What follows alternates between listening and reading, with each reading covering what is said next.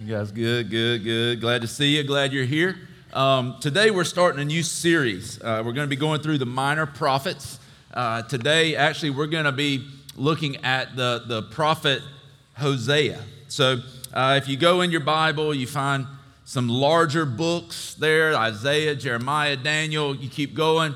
Hosea will be the first book uh, that you come to uh, that is one of the minor prophets. And so uh, we're going to be looking at this today. I want to give you a little bit of uh, a background on who these prophets are as a whole and uh, kind of a synopsis of uh, who Hosea is. Um, as we read about him and read the things that he wrote. So, these minor prophets come from all different types of backgrounds, and they wrote these uh, brief messages to Israel, to God's people.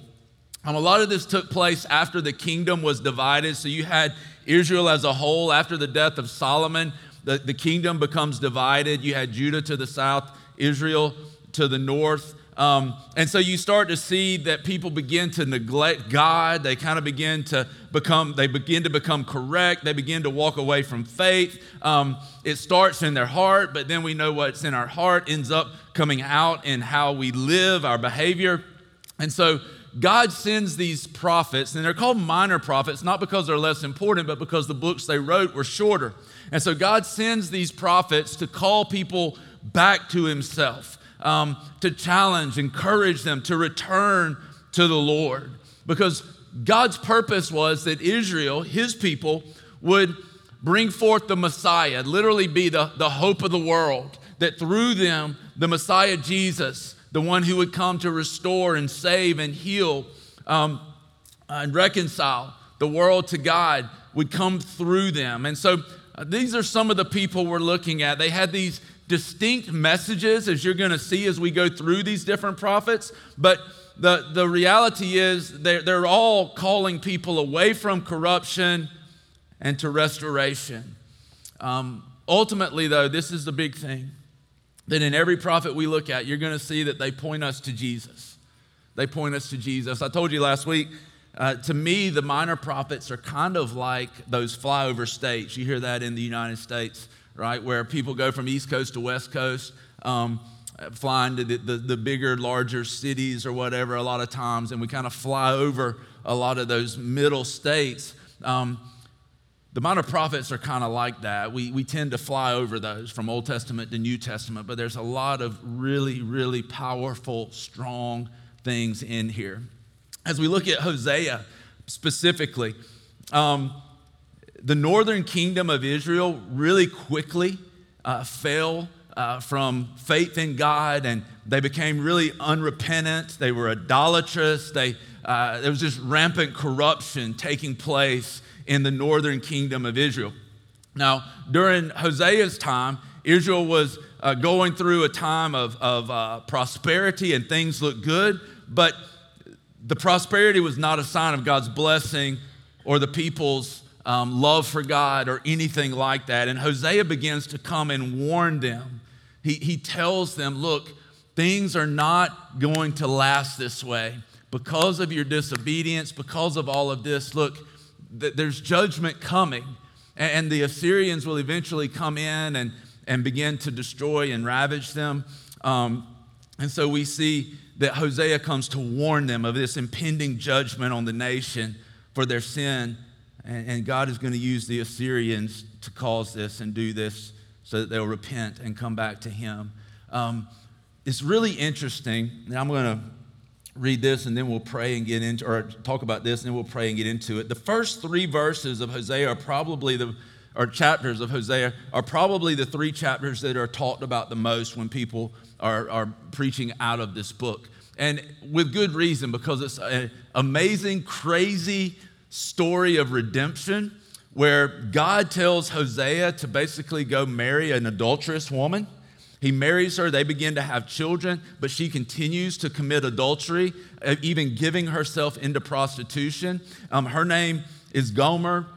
Uh, Hosea, though, is instructed by God to keep going after. And you see this relentless pursuit of Hosea going after Gomer. And he literally has to go buy her out of prostitution. You can go back and read those first three chapters. It's, it's really fascinating. It's such a perfect picture of God's relentless pursuit of us. Today, we're going to take this message. Uh, what the Lord really was showing me was out of Hosea chapter 4. Um, I'll tell you this Hosea pulls no punches, um, he gets straight to the point. It, it was challenging, as has been challenging for me to, to read this and study this this week. It's convicted my heart. It's challenged me in my own leadership, uh, in my home, my own self leadership, and my relationship with God. And I pray that it'll do the same for you, that we would leave here challenged, but yet encouraged as we see God's grace working through all of this. So let's pray, and then we'll get into this. Lord, I thank you for your word, its truth. I thank you for its power. Lord, I pray right now that we would be able to have a singular focus, God, to hear what you're saying. Lord, I pray that, God, those who are far from you would turn to you and come to you, that those who wandered would come home. Lord, I pray for those who are pursuing you, walking with you, that God, we would stand firm in your truth and not be led away to follow anything else, Lord, to not look to anything else for our sustenance, our life, our comfort, our healing, Lord, but that we would lean into and trust in you in all that we do. We love you, Lord. Thank you this morning in Jesus' name. Amen. Amen. So, the last two Saturdays, we've had some interesting events at my house. Um, we uh, have some land around our house where we hunt, and um, so one of my boys had taken a truck and had gone to put out some corn or something, and uh, he calls me and he's like, "Hey, I'm stuck," and so I'm like, "Okay, well." So I go back there, I take our old hunting truck to go try to pull him out.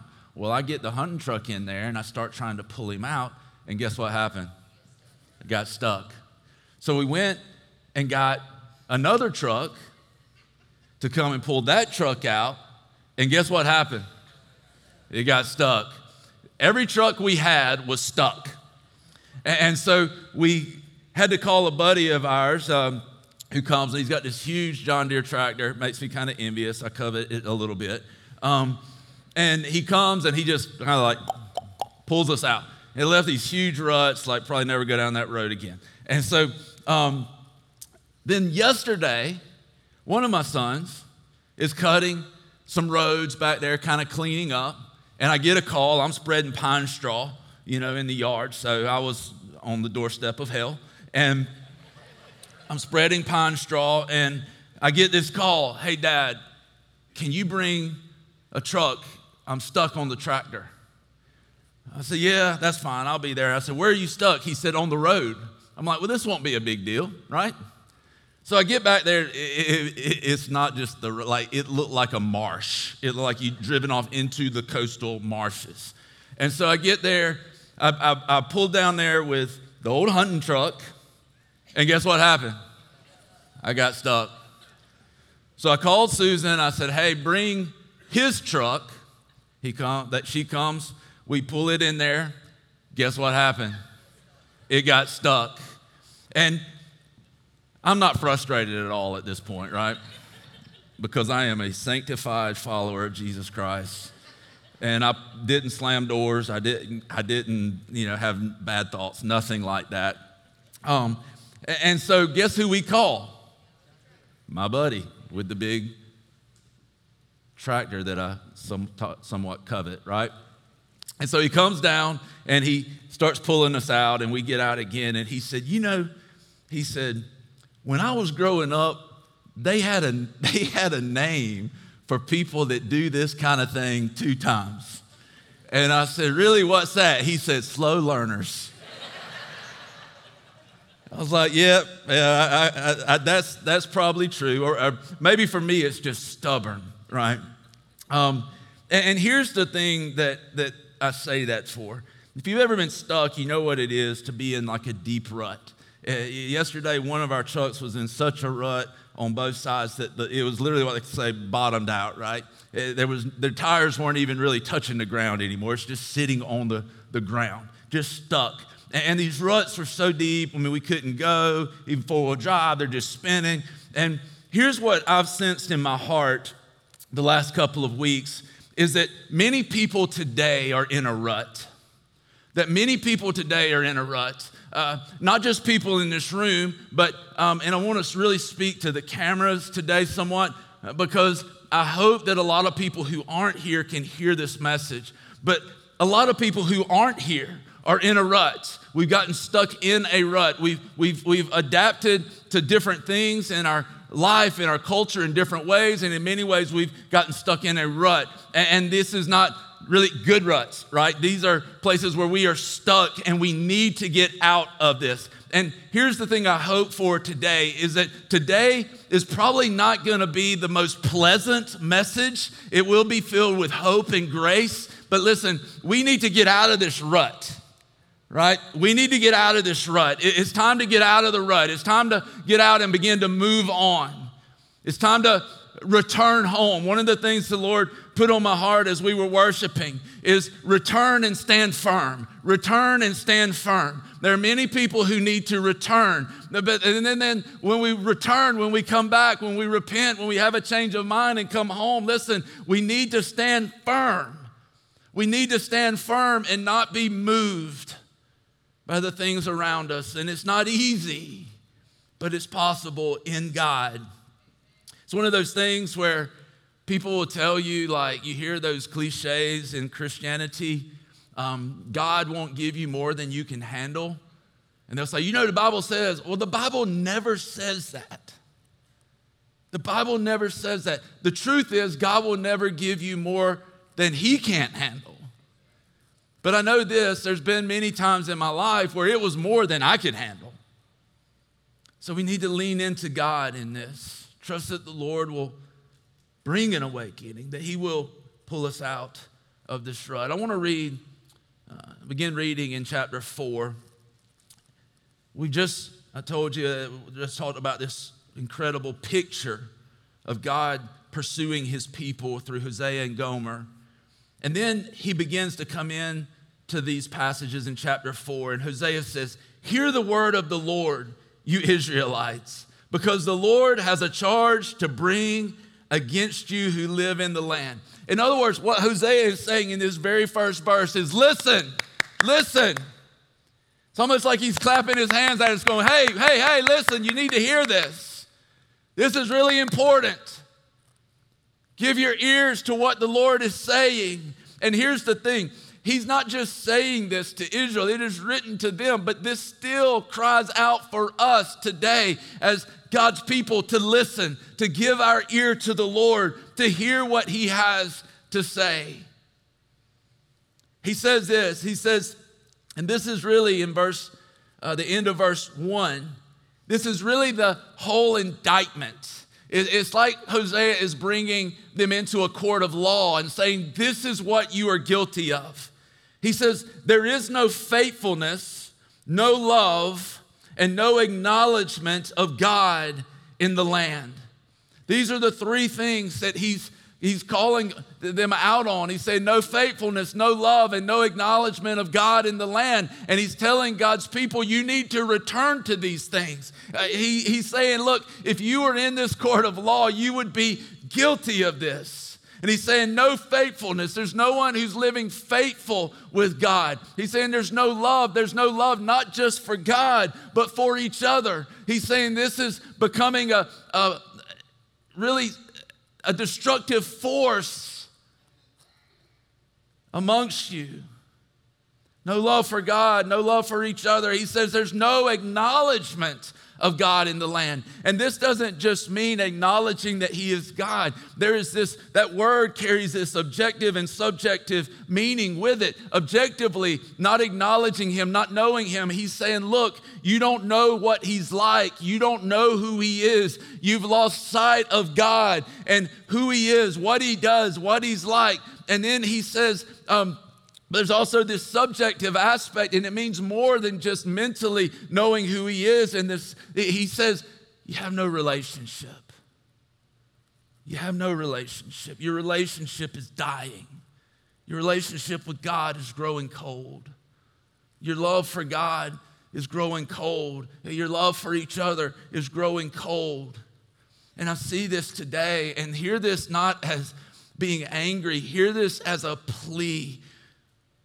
Come back. Come back. Come back to the Lord. Our love in so many ways for the Lord has grown cold. For many people who may hear this online, and I pray that many do, your love for God has grown cold.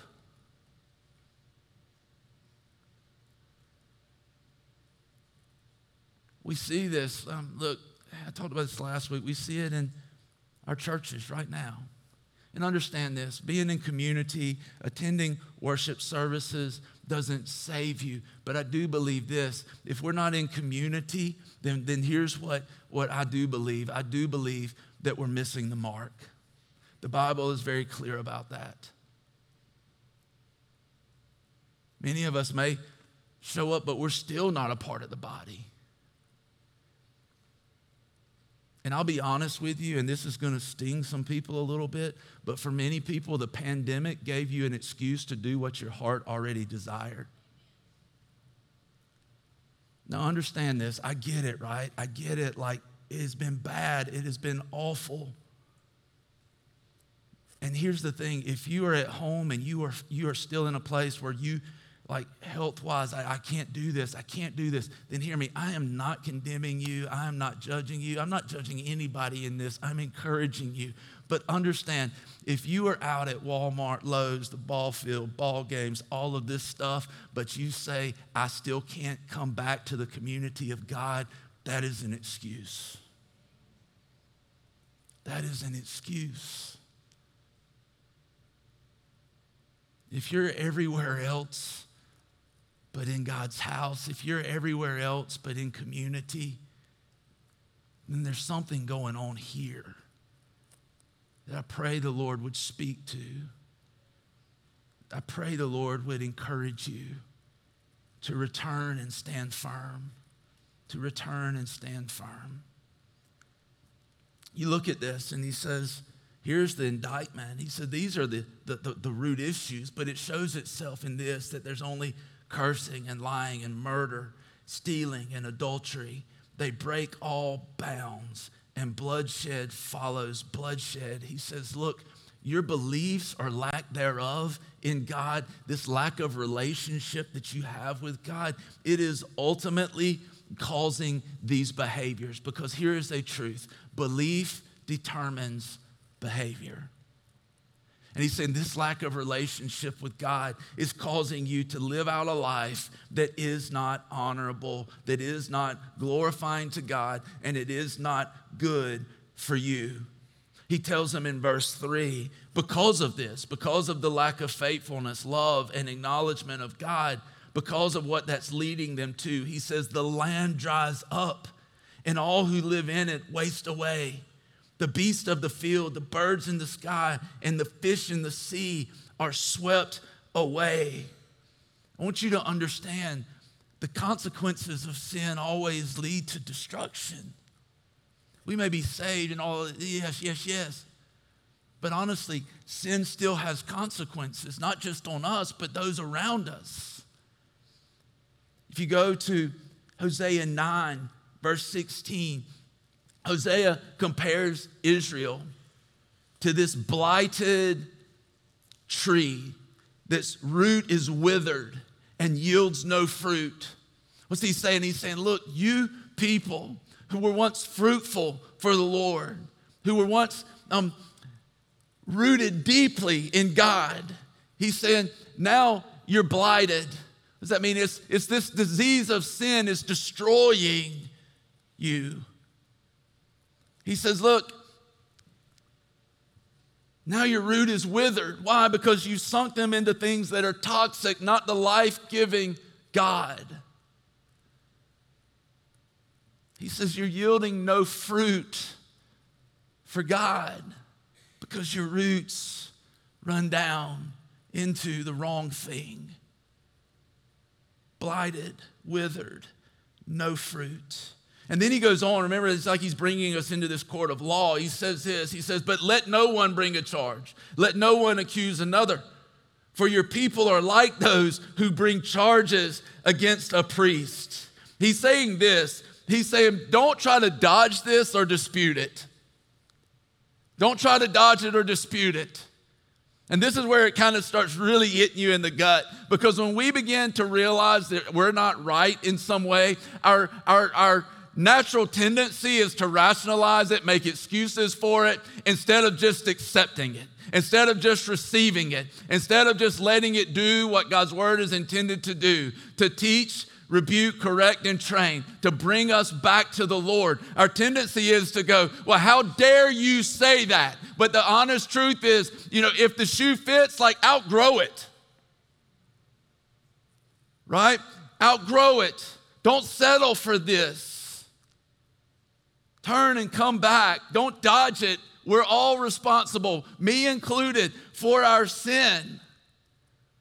He's saying, don't dispute this. It's like the day I got saved. This guy's preaching and he's hitting every sin that I'm doing. And I was getting angry. I was about to walk out, and the Lord spoke to my heart and he said, Why don't you shut up and listen to him? And then in that moment, I realized all I have to do is turn around. I don't have to get mad. I don't have to pout. I don't have to blame other people. I don't have to point fingers. All I need to do is own my own issues and turn back to the Lord, and he will receive me.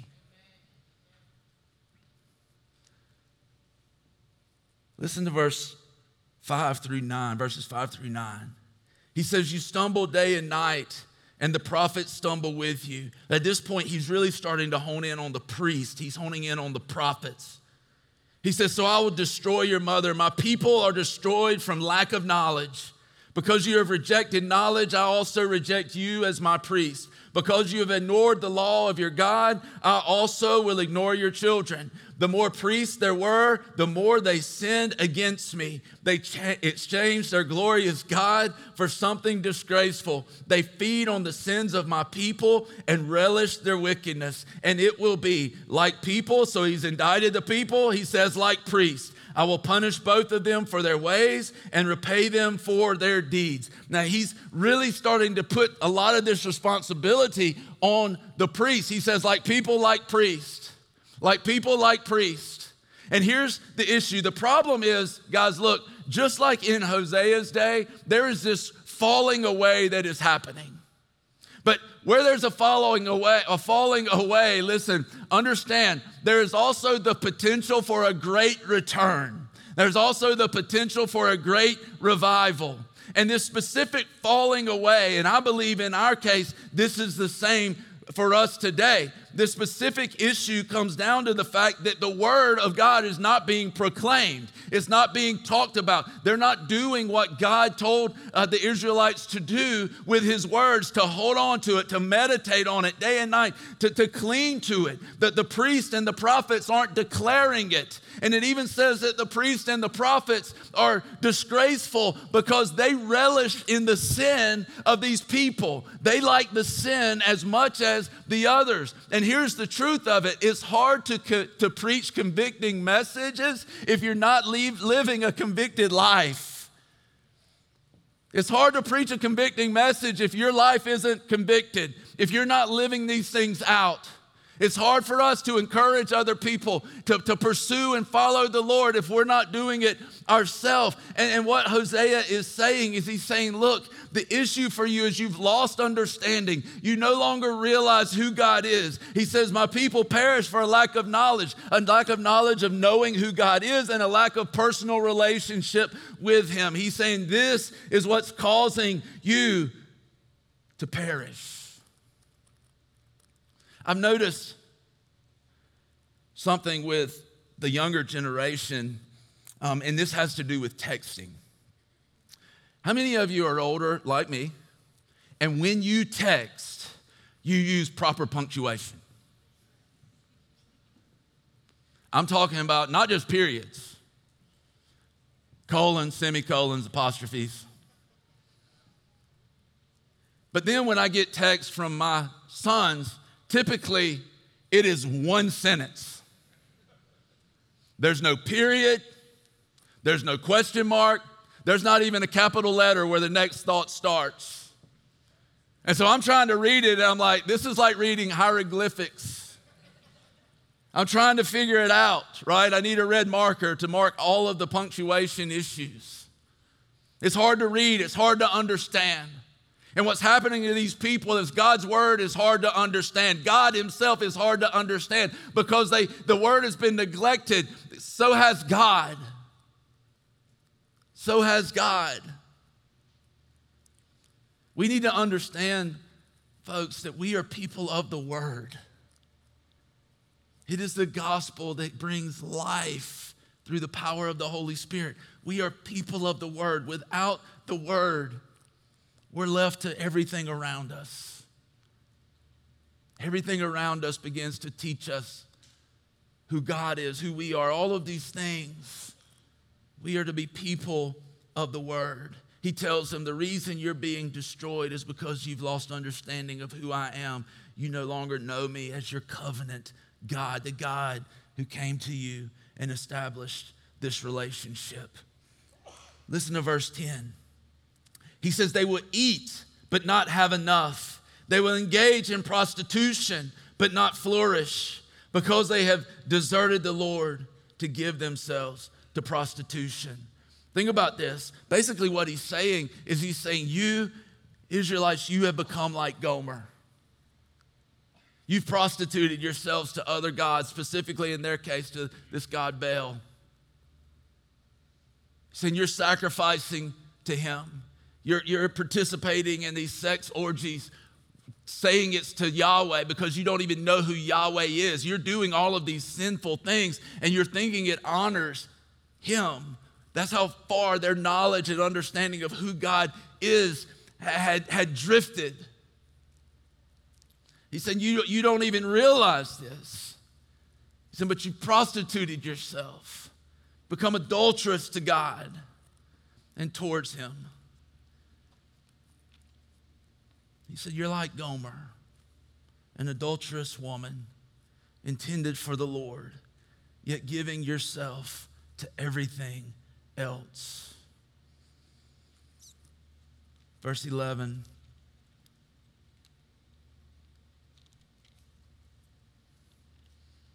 Or the end of 10. Because they have deserted the Lord to give themselves to prostitution. Verse 11. Old wine and new wine take away their understanding. Verse 12 My people consult a wooden idol, and a diviner's rod speaks to them. A spirit of prostitution leads them astray.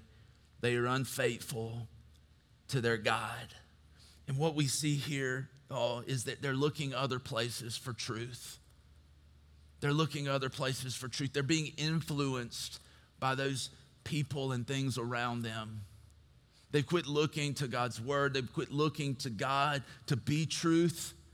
And they've begun to accept the truth of those people around them. How dangerous is that for us today? I would say this the church is under a time of persecution and attack right now.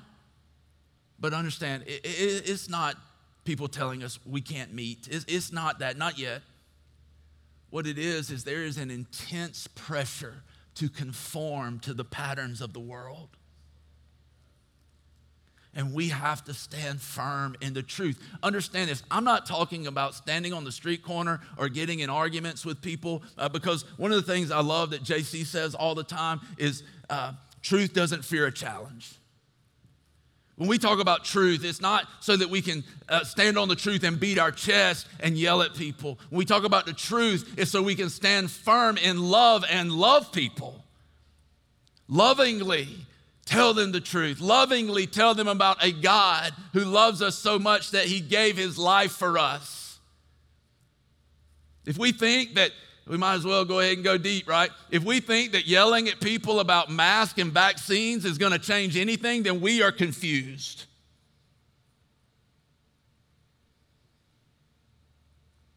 Might as well keep going, right? If you're listening to pastors who talk more about masks and vaccines and politics than they talk about Jesus, you need to start listening to somebody else.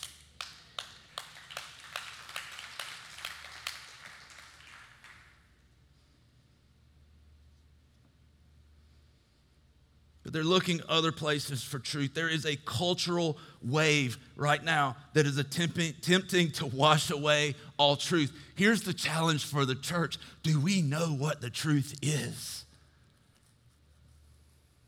Do we just hang on to some cliche sayings? I hear people say this all the time. Things like what I started out with, you know, God won't give you more than you can handle. Not there. You know where it's at? It's right next to this all things in moderation. Not there. Is that what we know of Scripture? Is just some cliches or a few verses? Or do we really know the truth of God? Are we spending time with the Lord in this intimate relationship with God, to truly know who He is, to truly have something to stand on. In the Gospel of Matthew, Jesus tells this parable about a man who built his house on sand. And he says, Look, it, the, the wind and the rains came and it knocked it down with this great crash. He said, But there was another man who dug deep and he built his house on rock. And he said, The winds and the rains came, but it stood. And here's the thing I would encourage you with dig deep into God's word, dig deep into your relationship with Jesus. Dig deep into listening to what God says and the truth that comes from his mouth. Dig deep so that you build your life on something that the winds and rain of life cannot knock down. We need the truth, guys. We need the truth. We look at this and we go, how could Israel begin to sacrifice to these other gods after God had done so much for them, delivering them from Egypt, defeating enemies, all of these things. It hadn't been that long ago that He had done a lot of these miraculous things for them. And then we look at this and we go, um, how could they come in and they participate in these orgies and these different things, uh, thinking that they're doing this with Yahweh um, for Him and it's honoring to God in some way? And we look at this and we say, how could they possibly do it? You know why and how they could possibly be so deceived? Everyone else around them was doing it. It's what they saw, it's what they heard, it's what they were told is right, acceptable, and they didn't know the Word of God. They had nothing else to instruct them. And so they fell prey to this deception. They had nothing to guide them down a different path. And we look at this and we're like, isn't some of this, this judgment, isn't it kind of harsh? Isn't it wrong? Listen, they left God no choice, as we're going to see in just a minute. These people were chosen and picked for a very specific purpose. And if they disappeared, if they rebelled against the Lord and it wasn't addressed, one, God is righteous and just, He addresses these things. But two, the Messiah was going to come from them. This was a people that God would do whatever He had to do to maintain their purity, to maintain their purpose. Look at verse 13. It's about to get really convicting, if it hasn't. They sacrifice on the mountaintops and burn offerings on the hills, under oak, poplar, and terebinth where the shade is present. Isn't it sad how many times we enjoy the blessing of God, but we never turn to thank Him? They're enjoying the shade of these trees that God created, and yet the whole time they're prostituting themselves to a false God. He says, Therefore, your daughters turn to prostitution, and your daughters in law to adultery. He's saying, Look, this is so bad that it's impacting your family. He's saying your, your very daughters are turning to this same prostitution. And yet it was a physical prostitution, but it was existing because of the spiritual prostitution that Israel had engaged in. He says it's impacting your family. And here's the thing we know that when we are not walking in the ways of God, it impacts everyone around us. Listen to this. He says, I will not punish your daughters when they turn to prostitution, nor your daughters in law when they commit adultery. He says, because the men themselves consort with harlots and sacrifice with shrine prostitutes. A people without understanding will come to ruin. He says, I'm not going to punish your daughters. I'm not going to punish your daughters in law. He said, because the ultimate responsibility comes back to the men leading them into this. Here's where it gets really convicting. Men, how are we leading our families? How are we leading our families? How are we leading our families? Listen, how are you leading your wife? How are you leading your children? God designed it for the man to be the leader of his home, the spiritual leader of his home. And see, even that today gets pushed on so hard. But understand this God did not design the man to domineer his home. He designed the man to sacrificially serve those in his home and to lead them in the ways of God.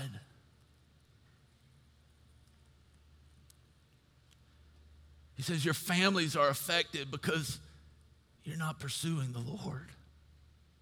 Your families are affected because you neglected the Word of God.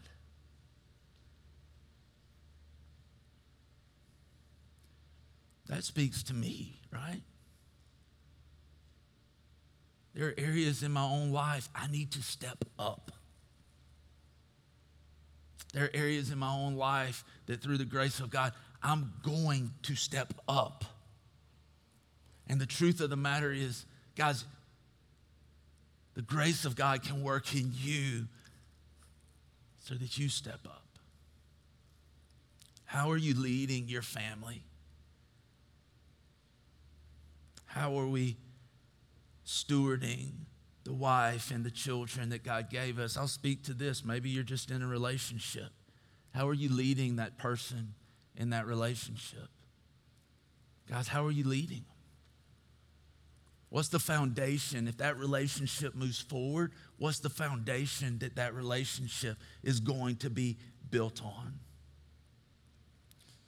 Then in verse 16, look at this. It says the Israelites are stubborn, like a stubborn heifer.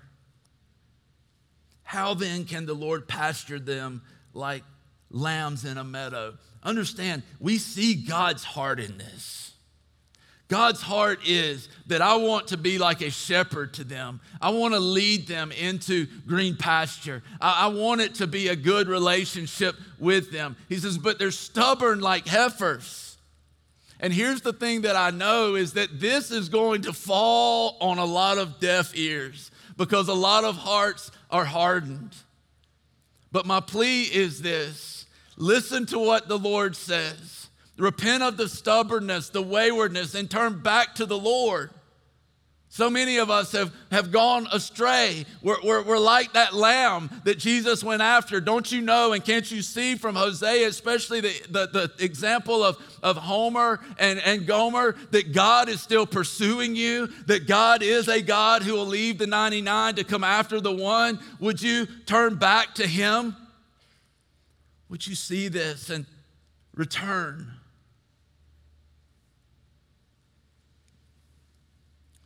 In verse 17, it says, Ephraim is joined to idols. Leave him alone. In other words, God's saying, I want a shepherd like their lambs.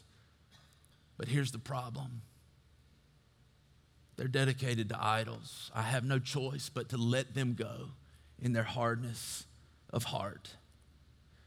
And in verse 18, he says, Even when their drinks are gone, they continue their prostitution. He says, Their rulers dearly love shameful ways. A whirlwind will sweep them away, and their sacrifices will bring them shame. He's literally saying, Look, this isn't a matter of they get drunk and they commit these things. He's like, even when there's no wine, they're doing these things. And he says it's because it's a heart issue. It's a heart issue. Their heart is leading them astray. And yet God is calling them to return. I want to show you um, some pictures in just a second. I want to describe what you're going to see first. Um, so, a lot of you know that I'm kind of a nerd when it comes to highlighting or underlining my Bible, right? So, I've got this whole color scheme that I use.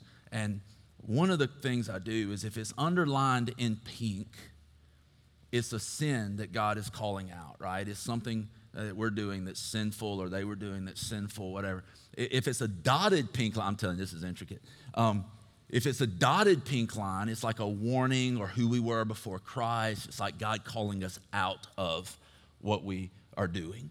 Um, and so, what I want to do is, I'm going to put up, I think it's just chapters five, six, seven, and eight of my Bible, um, because I want you to see. Uh, well, let's just look at it. Can we get that put up? First chapter five. I saw a flash of it.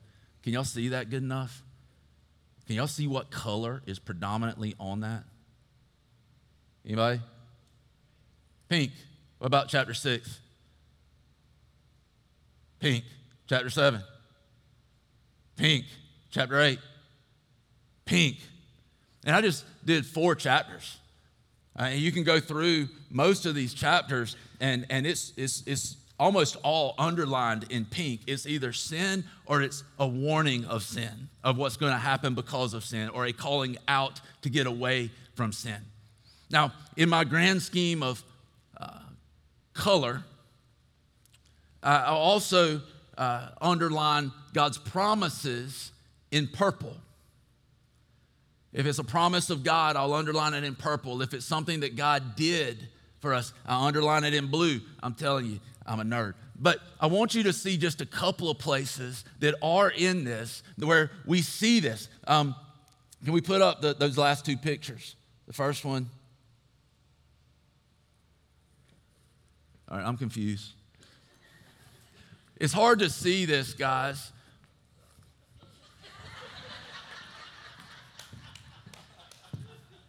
It's hard to see this, guys, but um, maybe you can tell. Most of that section is purple.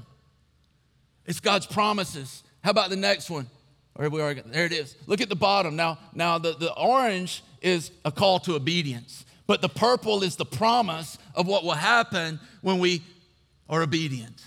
And we see these promises. And I want you to understand what Hosea is saying in this passage. It is a call to repentance. It is him saying, turn back to the Lord. Have a change of mind about who where you're going. Have a change of mind about who God is. Recognize the truth about God. Remember how far you have fallen and come back to the Lord. And when we look at this, this book is full of sin after sin after sin after sin after sin. But how remarkable that in the midst of all of this sin, we still see the grace of God in these promises of restoration.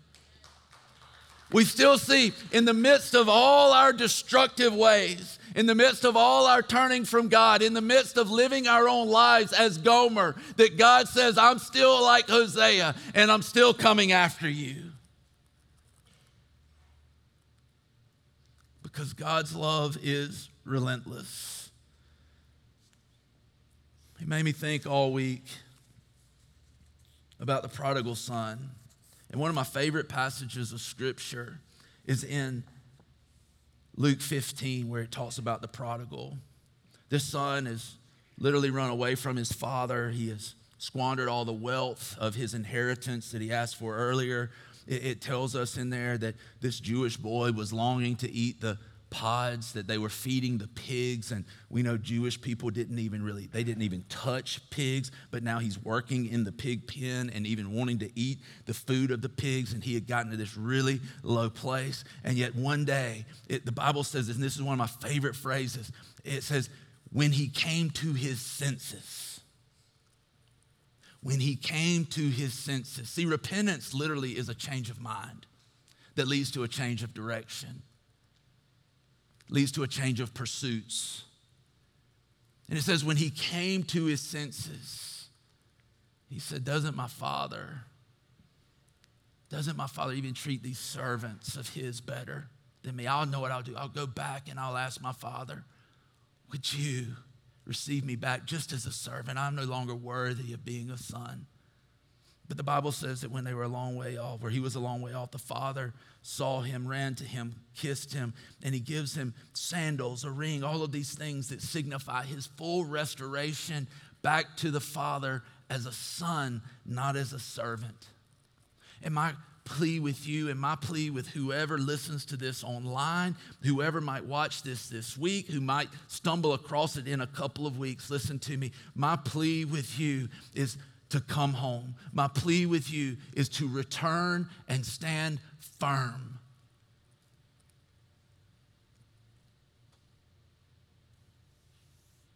I believe that this series on the minor prophets is really timely.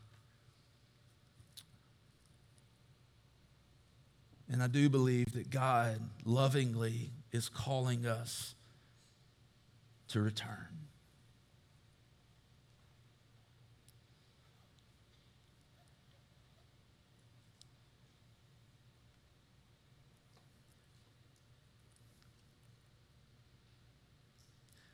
I hope that this morning that the truth of this would penetrate your heart.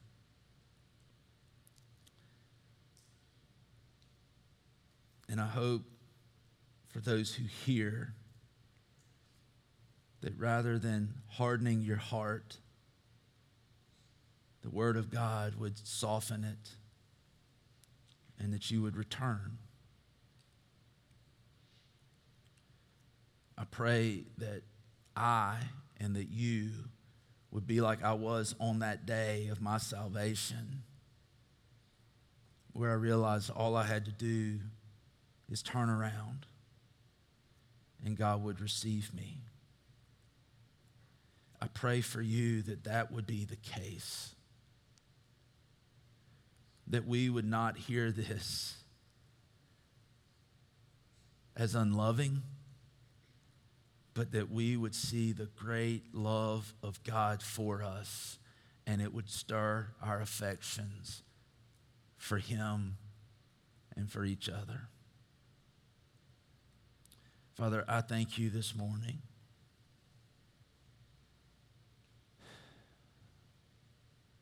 Lord, would you do a work in our hearts?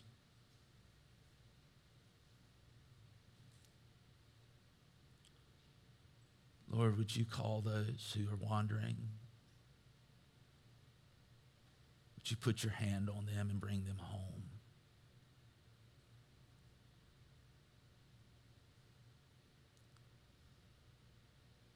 Lord, would you give us hearts through your grace to go after those who are far from you,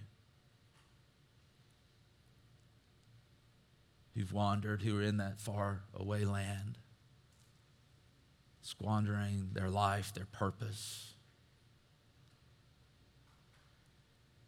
void of relationship with you and your people. Would you give us hearts, Lord, to emulate Jesus and go after them?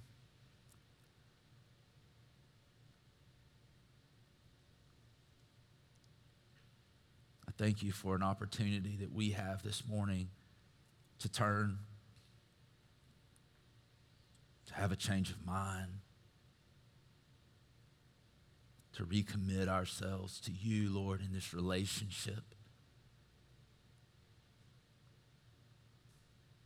to reestablish, Lord, that connection with you.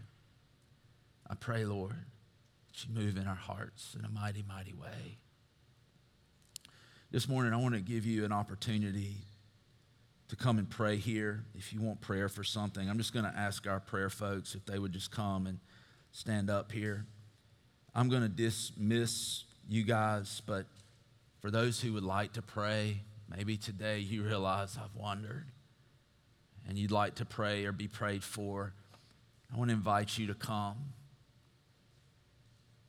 to put action to what the Lord's speaking to you have a change of mind and turn back to the Lord. Father, would you move in hearts now? In Jesus' name, amen.